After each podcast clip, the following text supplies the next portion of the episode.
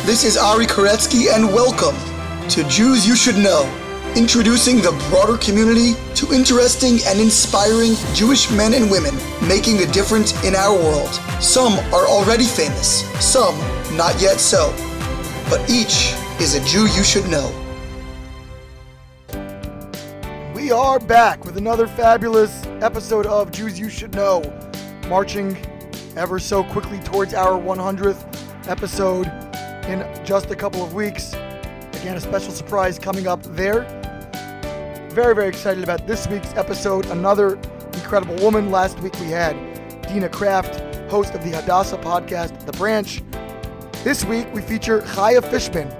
Chaya is someone I've known for quite a few years. She actually did some work together with me on campus when she was a very young woman. She still is a young woman, and even then it created extraordinary things, and since has done all that much more.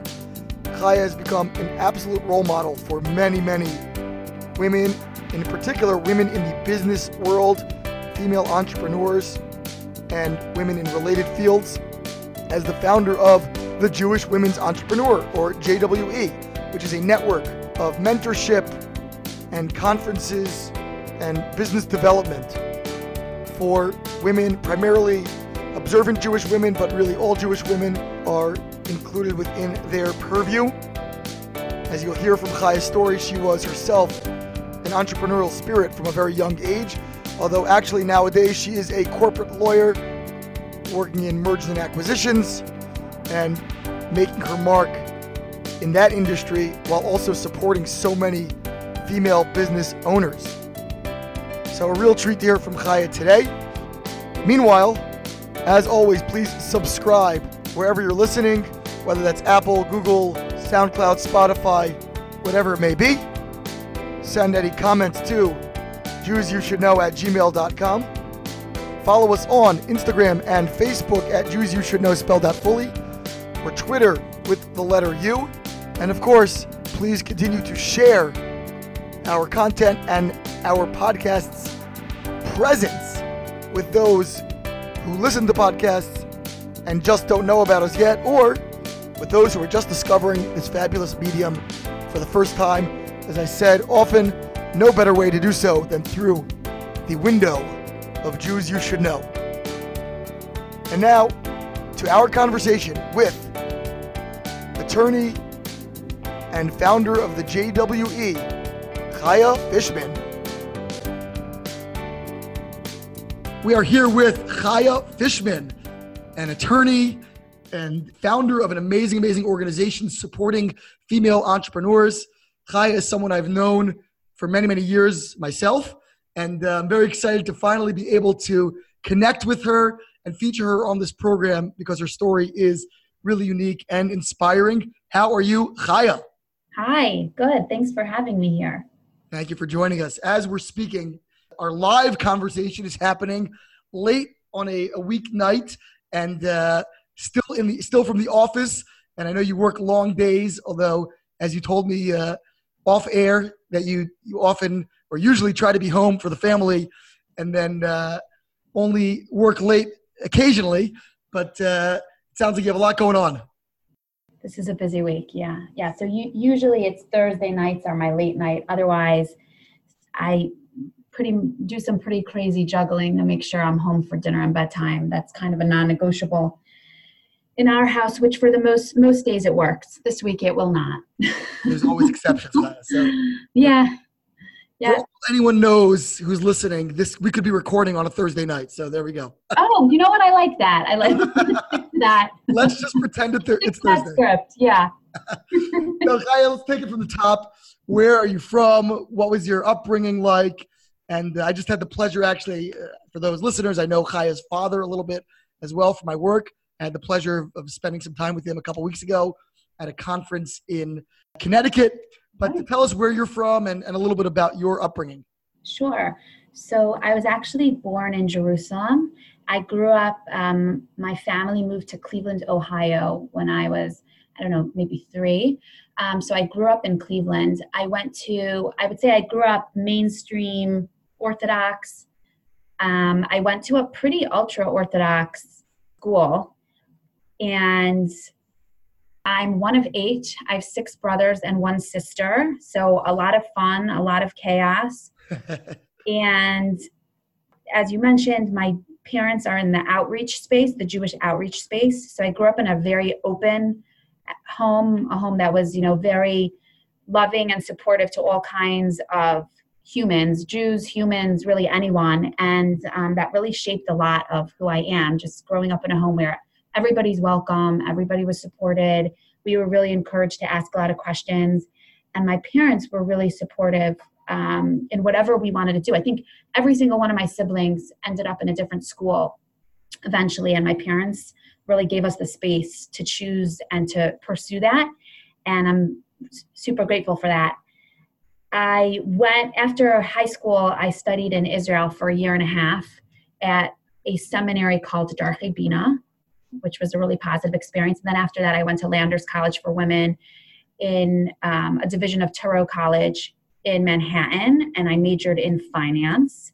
I met my husband just as I was graduating, and at that point, uh, we moved to Baltimore because he was studying for smicha, for rabbinic ordination at Ner Yisrael, one of the biggest yeshivas in um, I think in America, right? I think it's number two. Something like that. Something like it's, that. It's, it's a, a distant two if it is, but it's a it's a big place. It's a big place.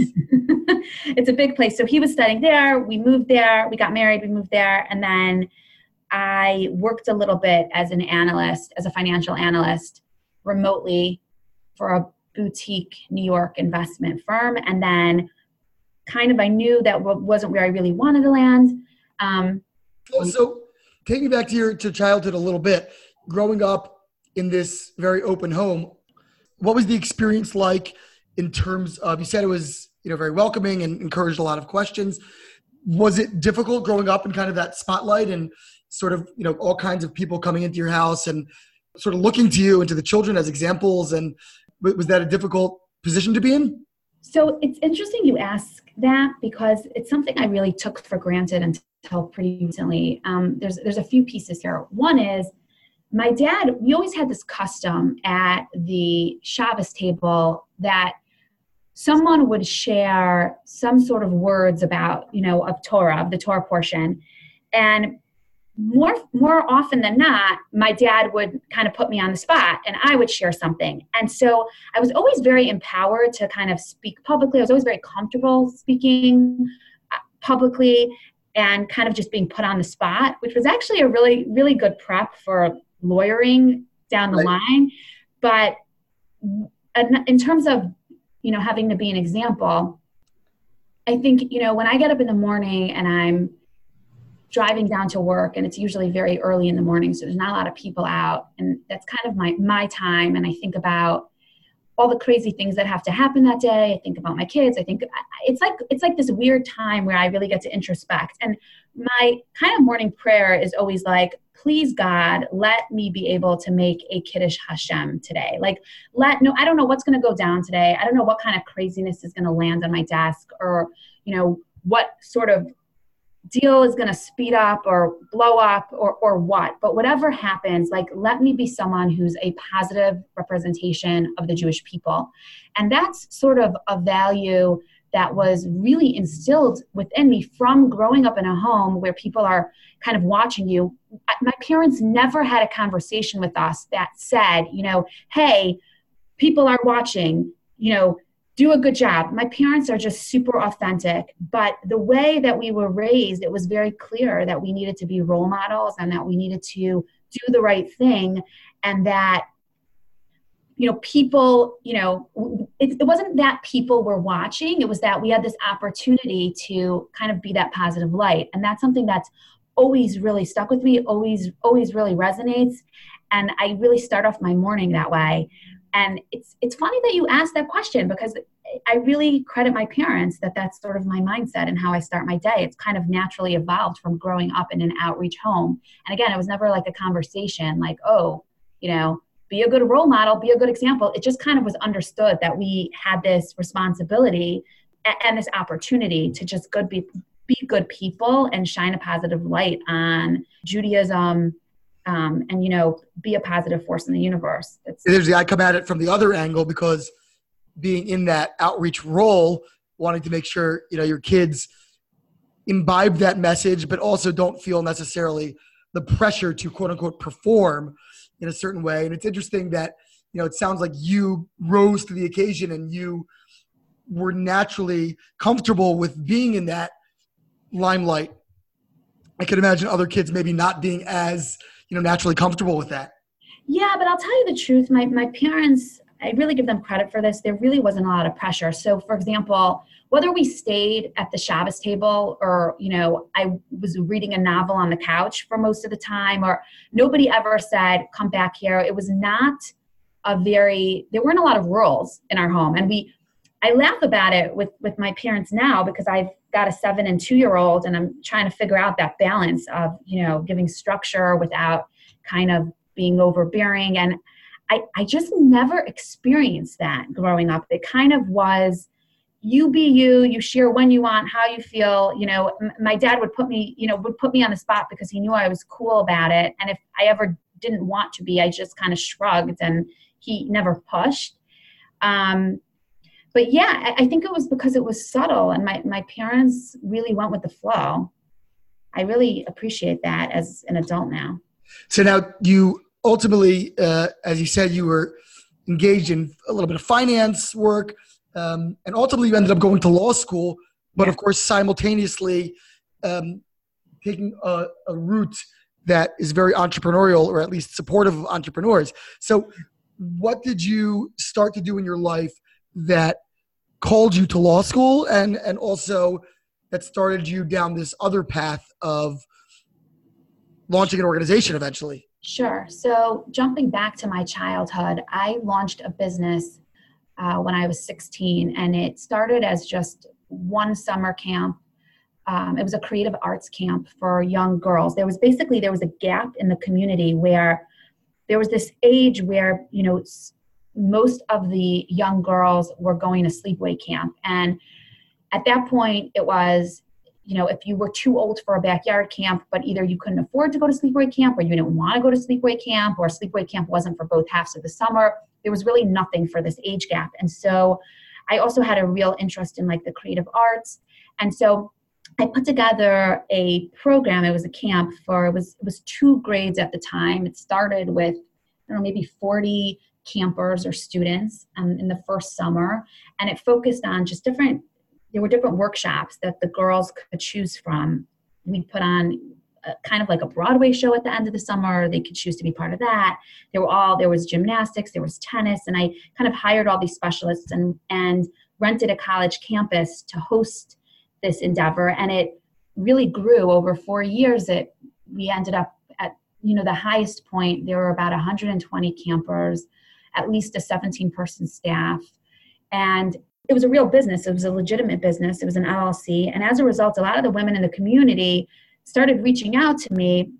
And I was, you know, I was young. I was, you know, still in high school. And they, they wanted to know, like, how did you launch? How did you decide to be an, become an LL, to choose to be an LLC versus incorporating? You know, all these kinds of technical questions. And I realized at that point that where there were so many resources out there for female entrepreneurs, there really wasn't any network or support group or mentorship available specifically within the observant community where there are so many additional layers. There's a lot of whether you want to call it you know cultural nuances or whether it's because there's just unique family size differences but there's there's a lot of variables that make running a business more challenging or i don't want to say more challenging because i you know you, that's not a fair statement to make but just a unique set of challenges that no other organization really could solve or properly holistically support. And so kind of as a teen i had in my mind hmm one day i've got to start something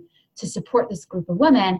And then you know fast forward like you mentioned went to college we moved to baltimore was working as an analyst and i knew that i was going to have some I wanted to pursue some sort of grad, graduate degree, maybe an MBA, maybe a JD. I was kind of back and forth.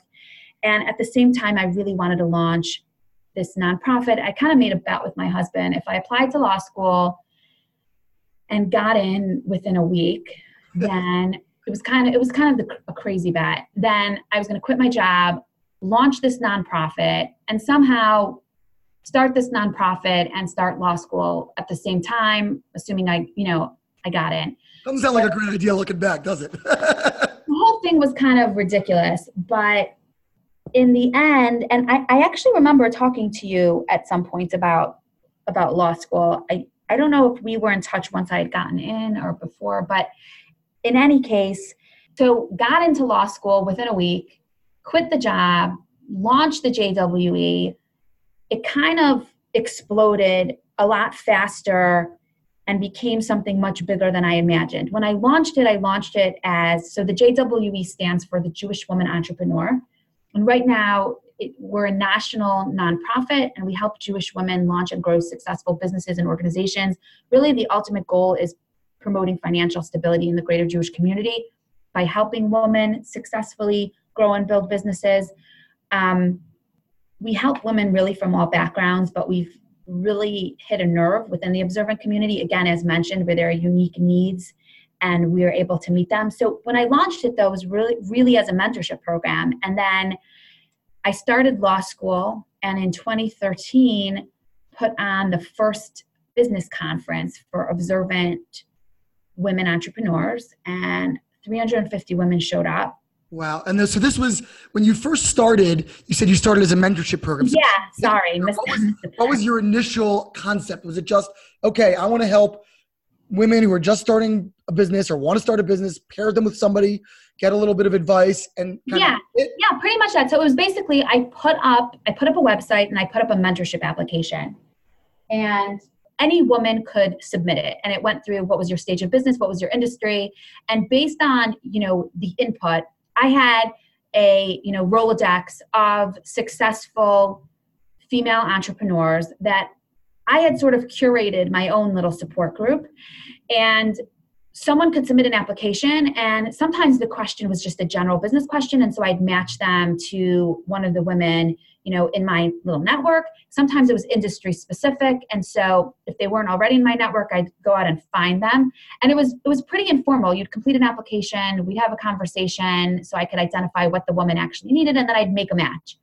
And without advertising or letting anyone know and this was before like social media was so hot right? So I, there was really no way that i was getting the word out. It kind of just was and just from Google searches alone, there were a couple hundred applications that just came in. And it was like, oh my, I think I've hit a nerve.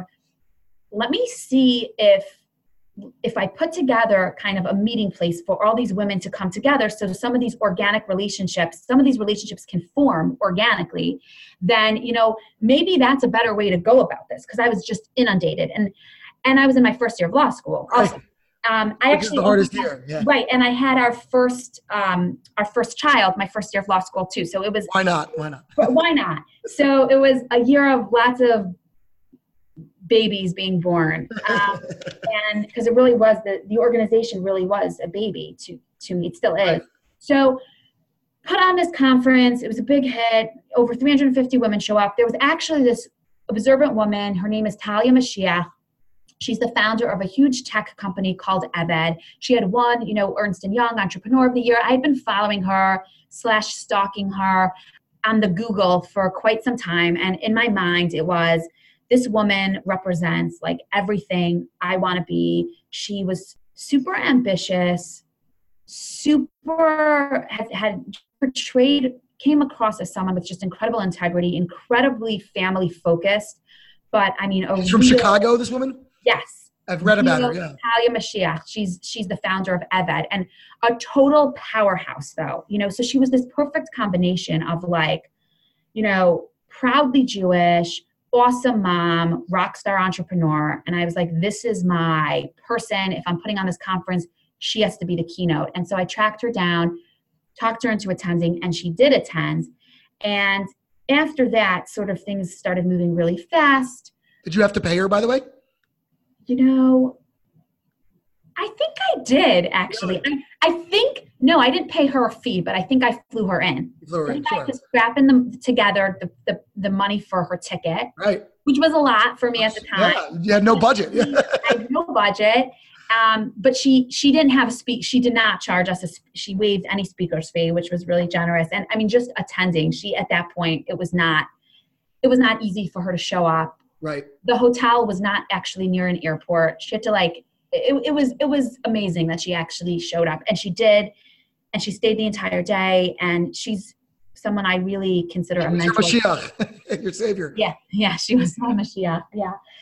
Um, she's an amazing human. So so yeah, so after that kind of things exploded. We started city chapters. At one point there were like 12 city chapters meeting monthly. I mean, things kind of moved and the organization kind of grew very fast, then kind of scaled back, then ramped up and and right now we just had our fifth annual conference in this past May. We sold out um, it was over 400 women attended. It was in Williamsburg. It was it was really meaningful because it was at the Williamsburg Hotel, which was built and by one of the JWE board members, Toby Moskovits. Interesting. She's just an amazing, awesome Jewish woman. You should feature her on this. I would love to.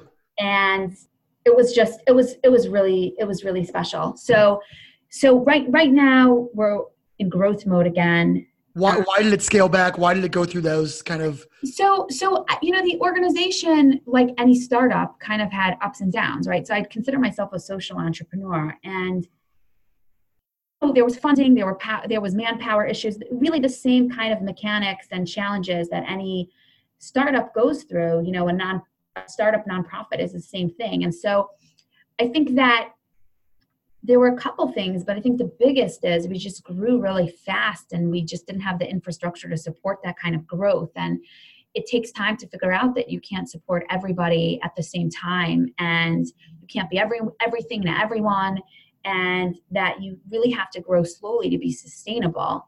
And so, you know, I there was so much the need was so great and there was so much to do and I and I wanted to do it all and that just wasn't a good growth model. And so you know, at, at some points, to the extent, and, and we've always been a volunteer driven organization. So when you're, you know, operating that way, you're just completely dependent on your volunteers who are incredible, but they also have lives and businesses of their own. And in our case, our volunteers were all business owners who, and, you know, had their own families. And so that was always, you know, tough managing. Um, so, you know, right now we're kind of in this really good space where our mentorship program is strong and growing. And that's the same kind of thing as when you started, where a woman could just say, "Hey, yeah, I'm starting out." an application online, and then yeah. our program coordinator sets up a call and facilitates a match. Um, we focus now. We have our annual conference, and we then we focus on very industry specific uh, workshops so for example we had a manufacturers brunch which really focused on you know inventory management and stuff like that. We have a social media summit coming up in september. So you know we put on some you know really focused larger events throughout the year. Separate events from the main conference. Correct. And in terms of local events we really push people to create those on their own. And to the extent we can share share those events or support them in helping to shape those events you know we we're always happy to help but we see ourselves more as a clearinghouse for those kinds of events right? People let us know and we push out the word um, rather than kind of filling that niche. We really try to stay focused on national and the places where we can make the biggest impact which is our mentorship program and then the industry focused right. what are your what is the uh, relationship become with other i guess there's similar kinds of enterprises, not yeah. specifically for women, but for yeah. example, we featured uh, Shia Rubinstein on this podcast, mm-hmm. and he runs a lot of things through the JCC of Marine Park, but which I say is kind of like a, a cover or misnomer because yeah, yeah, I know. Not, he's not he's not running Maccabi games. He's running all kinds of yeah know, uh, different events for industries and real estate and, and conferences.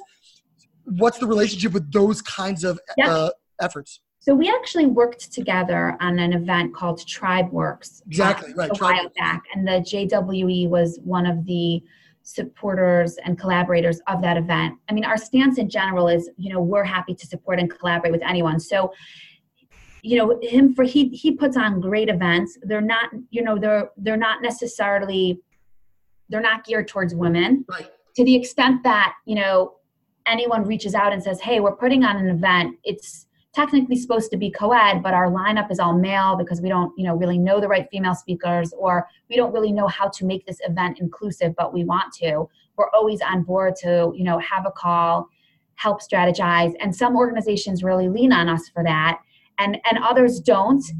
Um, but our stance is always to the extent we could support others you know in in supporting the greater jewish community. You know we really want to help. Our focus is really on women so to the extent we can help facilitate supporting more women in more ways we're, we're always there for that. So i want to ask a little bit about you know you, you referenced the quote unquote challenges although uh, not not your preferred term but the unique dimensions of female entrepreneurship or female business engagement. How would you i mean I'm, obviously there are the the really sort of self-evident aspects of managing you know home and children and child rearing and all those kinds of things. Are those really the major items that that you're addressing for people? And if not what are some of the less obvious difficulties? And then more importantly how do you help women actually address these things which are quite frankly you know real real issues in their lives? Yeah. So when someone reaches out for mentorship i guess you know your question is focused more on what I, what I would call the the soft issues versus the purely business issues sure right? sure so, so i'm not going to address the business component but i guess the business component could probably be addressed by lots of different outlets right i think what makes you guys unique probably is that you're integrating that with a yeah. real deep sense and sensitivity to the realities of, of these women's lives. Yeah. So so there's all different kinds of issues that you know kind of come to mind. Some are just a function of being female in you know certain male dominated spaces. Specific and some are more centered around the fact that most of our members or the women we support are observant. And so uh, observance plays a role in a lot of ways. So, you know, first, depending on where a woman falls on the Orthodox spectrum, she may or may not have had access to secular education or a high level of secular education. And she may or may not have has have had the experience of kind of interfacing with the secular world. And that might sound crazy to some people, but if you went to an all women's you know schooling your entire life. You never went to college and then you launch a business and now suddenly you know you're trying to get your product into target. A you need to figure out how to maneuver in a network where you have zero connections right? In the jewish community and especially in the observant community like everybody knows someone. So you know you can call somebody who can kind of get you in the door somewhere. But when you're navigating an entirely new space. And whether it's going to a trade show and not you know knowing where to start. And it's not and it could be from you know how do you even set up a booth? What do you what do you need to know? What do you need to bring to once once you're there how do you actually interact with people? What are the do's and don'ts? And again some of that is just a newbie startup. And some of that is okay you're going to interact with men. Are you going to shake their hands? Okay let's say you're not going to shake your hands. What is the most graceful way to go about doing that. How do you appropriately draft an email? You know again depending on some of the women who reach out are super sophisticated and super savvy and write really really well and really know how to maneuver. And sometimes they're, they're not they might be savvy but they've just never been in the you know secular universe before and there's different set of rules. And so they kind of learn that. And so the most valuable thing I found is when someone reaches out and says, and, and again, this is where there's that perfect integration, right? They say, hey, I, you know, I've got a new product. There's this trade show happening at the Javits. Or one great story is there was one happening in Vegas. And so someone reached out and she said, I, I need to know like what to do, how to go. And I want to know, is anyone going? Because it's over a weekend and I'm not going to have my booth opened on Shabbos. So like, what do I do? How do I navigate that? But also like, is anyone else going to be there? Because I don't want to be there alone. Right. So there was this great story where we set up it was you know a woman she was from a Hasidic, she was a Hasidish woman with you know a, a, couple other women who weren't Hasidish but were also observant. One was more modern Orthodox one was what I would call kind of mainstream Orthodox. I don't really know what all these labels mean but kind of work with me here. And and they all they all went together to Vegas. They all you know, had no one at their booths, you know, on Shabbos. They made Shabbos in their hotel rooms. They all, you know, got rooms on a certain floor so they could be, you know, take the steps so they could, you know, get downstairs and walk outside. And they kind of all coordinated. And, and there were so many levels of support there. Number one a community was created. So now oh instead of someone going alone they went with peers. They had someone to you know that they could have dinner with. They had somebody to have shabbos with. Number two there was somebody to give them kind of to walk them through the ropes so one woman had you know done this a few times. So she was she had all these pointers like here's the basics of what you need to bring but here's you know the best time to be there. Here's the best people to try to engage with you know and then you know so there's like that practical business piece. And then there's the actual religious piece of like hey you know i'm not going to shake someone's hand or i'm not going to be there on shabbos like how what's the impact? How do i actually do that? Do i just leave my booth unguarded? Do i just pack it up on friday right? So very practical yeah. So all of those pieces kind of come together. So when somebody reaches out you know sometimes it's purely a business question but often it's you know I might be figuring out what's the best way to set up a manufacturing plant in China, and I'm going to actually have to go abroad and do that. But being able to talk to another observant woman who has done that and also is a mom, you know, and is again also observant, like having, you know, they say you can't be what you can't see, right? So being able to see wow, there's someone, she's wildly successful. You know, she's going to give me practical advice, but her existence, right, is meaningful to me as an entrepreneur just starting out because if she can do it, I can do it too, right? So much of it is also that. And so we really facilitate those relationships. And because the organization is, you know, already eight years old, we have a really nice network of women. And some of these women are just doing hundreds of millions of dollars of business. And it's just unreal again while maintaining their observance while you know staying true to their judaism while raising families while staying true to their values and you know while really killing it i mean it's it's pretty cool i want to kind of ask you a broader question about the whole enterprise and it's interesting because you know one of the i'll call it sort of critiques that i get sometimes about my own podcast about this podcast actually um, and it's really kind of an internal dialogue that I have with myself. Is that you know, of course, I'm generally featuring people who are exceptional in some way, right? People who are doing unique things, who are doing things that, that not everybody else is doing, and and hopefully people can take inspiration from that.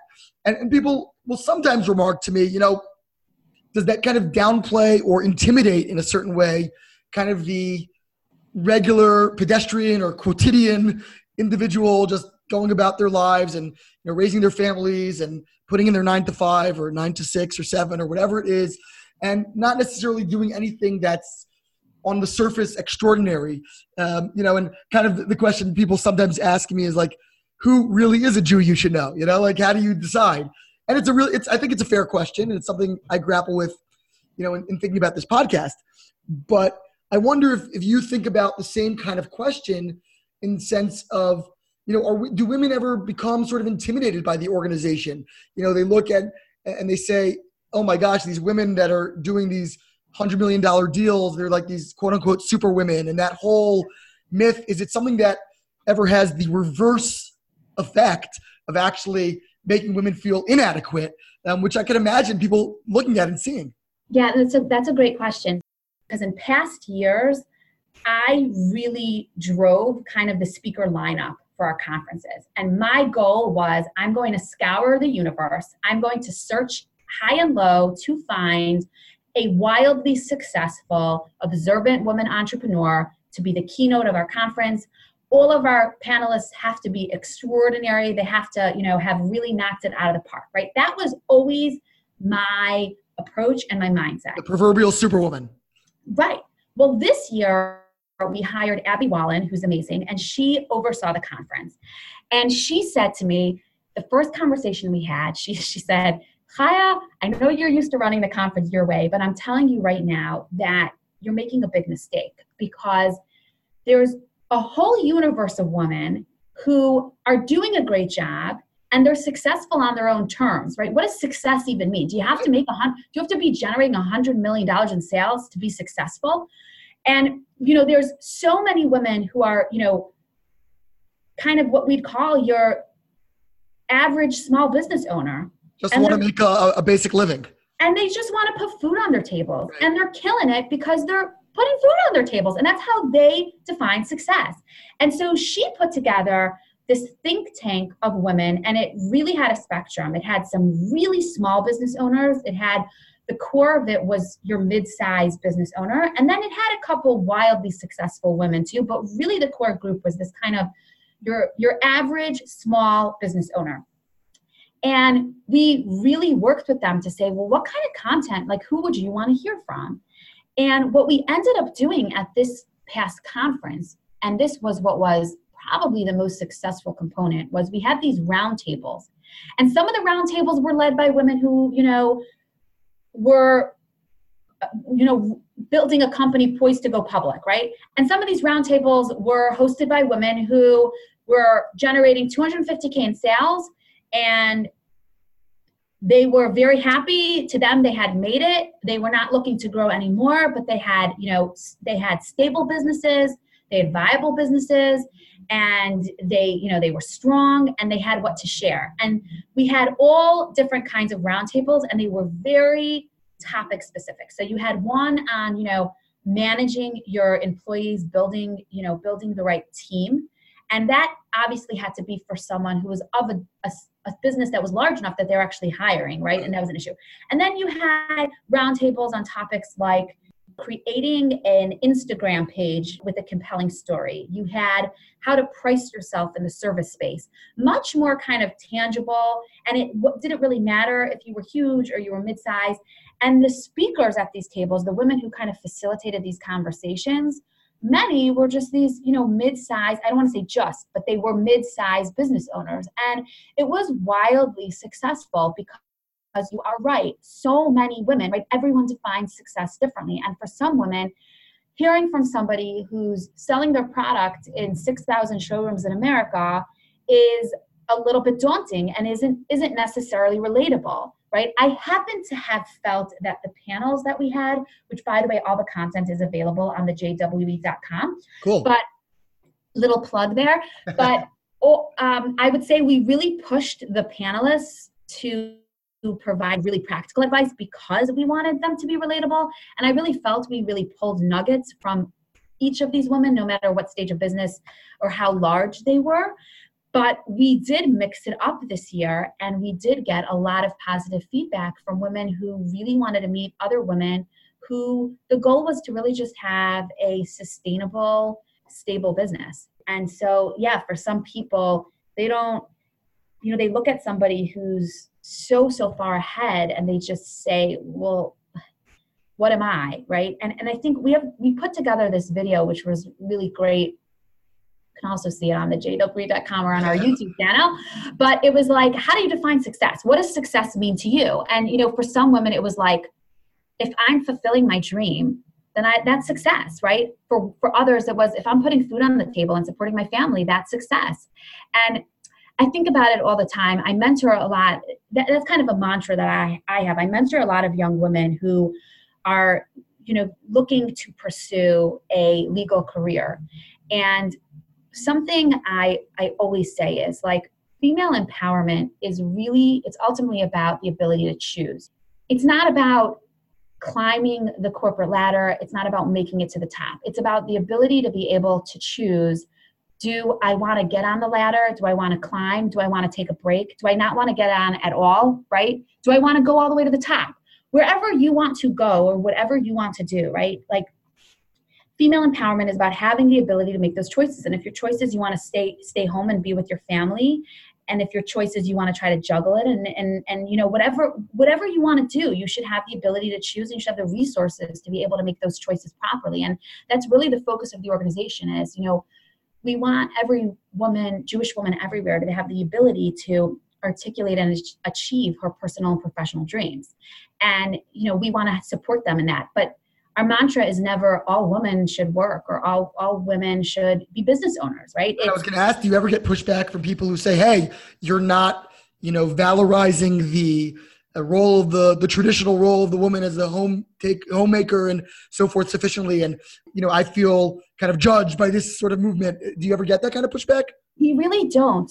And i think it's because we've been very careful about our messaging which is very much if this is the choice if you want to pursue this pathway we're here to support you in that endeavor, but we're not at all going to try to tell you what to do or how to do it. But if this is the choice you've made, we're going to give you access to as many tools and as many resources as possible and we're going to help you be as effective and efficient as possible right in pursuing in pursuing that path. But you know it's your choice.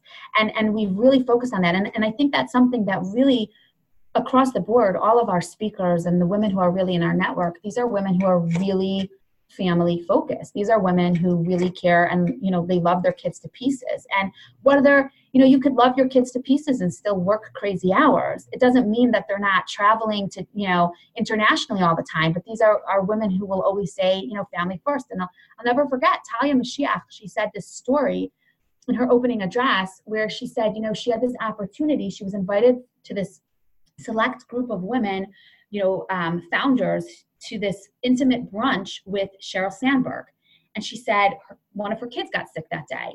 And whether it was that specific child needed her home, you know, because I know with one of my kids, if they get sick, I've got to be right, present. child has different needs, right? Yeah. With the other, like you know, I I, I work, put them in front of a movie and go to go meet with Sheryl Sandberg, and right. so, but she said she knew that for this child, she needed to be home, and so she stayed home. And the entire audience like stood up and clapped, right? Wow. Because everybody in that room understood that that was an amazing opportunity. And everybody understood that sometimes you have to turn down amazing opportunities. And I, I very deeply believe that everybody in that room would have equally clapped if she had said, hey, this kid would was sick but I had a great nanny who was doing a great job watching her. And so I went to the meeting too because I, as a mom, made a decision knowing my kid and knowing all the variables, and that was you know the right choice at that time. Because i think that there's kind of this community that understands and we believe in each other's judgment calls right? We believe that we love our family to pieces. We are passionate about our judaism and we are smart enough to make the right choices of you know when and how we balance it all. And that's the beauty of the jwe network. And i think that's the beauty of kind of being a you know multifaceted jewish woman right? As we get to we get to make these choices. And and i think we've really created a space where women have strong values. It's clear that we all have strong values and we've really learned to trust each other for the decisions that we make. Because i think sometimes women can be each other's own enemies right? With all the judgment and the mommy wars. And i'm just a, a firm believer that we all need to trust each other's choices more. It sounds like it's really a group of people who are judging each other favorably, really. Yeah. Um, from ethics of our fathers. I just starting to wrap up. You personally chose to become an attorney, yeah. um, and at the same time, you had this really super successful creative arts camp. You were this budding entrepreneur as a as a teenager and young adult. Why didn't you go the the entrepreneurial route yourself? And you know, in a certain way, you did as a social entrepreneur, but you built the apparatus supporting all the other entrepreneurs. Yeah. When you yourself haven't built kind of your own company. That's probably surprising to a lot of people. It is. It is. So, and I always say back, well, you know, I'm a social entrepreneur, you know, building the JWE is definitely just like building any business. But I think so, you know, the easy answer is there were a certain level of tools and skills that I really wanted to obtain that I felt specifically pursuing a career as an M&A lawyer, you know, I, I, I most of the work I do is mergers and acquisitions, right? Buying and selling of companies. And so I felt that would give me really good insight into how successful companies operate, the good, the bad, the ugly, getting exposure to all kinds of industries. To be honest, when I made that choice, I I didn't really know what I was getting into.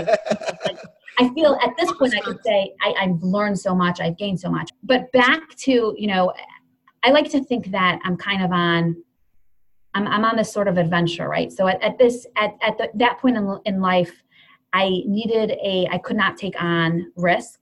I needed to at, at our family stage, you know, we we could not take on risk as a family and I very much wanted to keep the JWE alive and I also needed a you know stable career and I was trying to find a space where I could really learn and grow and have the ability to leverage that you know one day and I'd say I, I feel I, I have and I am gaining those skills and who knows what happens next, right? I, I don't know. I don't know, but but at, at that stage for our family, that was the right choice, and it was a tough choice. I'm sure it was, but at the same time, again, you're you've kind of created this uh, superstructure to support so many other entrepreneurs. In a way, you are the Talmud says, "Greater is the one who has allowed others to do rather than doing themselves." So you've you've started many businesses in a certain way, and uh, you are an entrepreneur in that respect. Chaya, tell people where they can learn about the JW more. Where can we uh, you said you can listen to things online. You can uh, yeah channel website. Yeah. So the best content is if you follow us on Instagram. It's at the JWE. So T H E J W E. I always just tell people Jew spelled wrong. you can also go to thejwe.com. We also have a YouTube channel, The Jewish Woman Entrepreneur.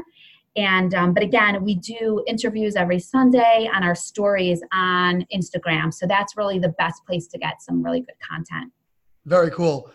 Chaya Fishman, JWE founder, attorney, mom, family centered Jewish woman. Thank you so, so much for joining us. For having me. This has been Ari Koretzky on Jews You Should Know. Please visit us at JewsYouShouldKnow.com and subscribe at iTunes, Stitcher, or wherever you consume podcasts. Find us on social media at Jews You Should Know. If you'd like to become a supporter of this podcast, we would greatly appreciate that, and you can do so by visiting patreon.com. That's P-A-T-R-E-O-N dot com slash Jews You Should Know. Finally, if you have enjoyed this podcast, please leave us a review so that we can continue to grow and introduce many more people to Jews you should know.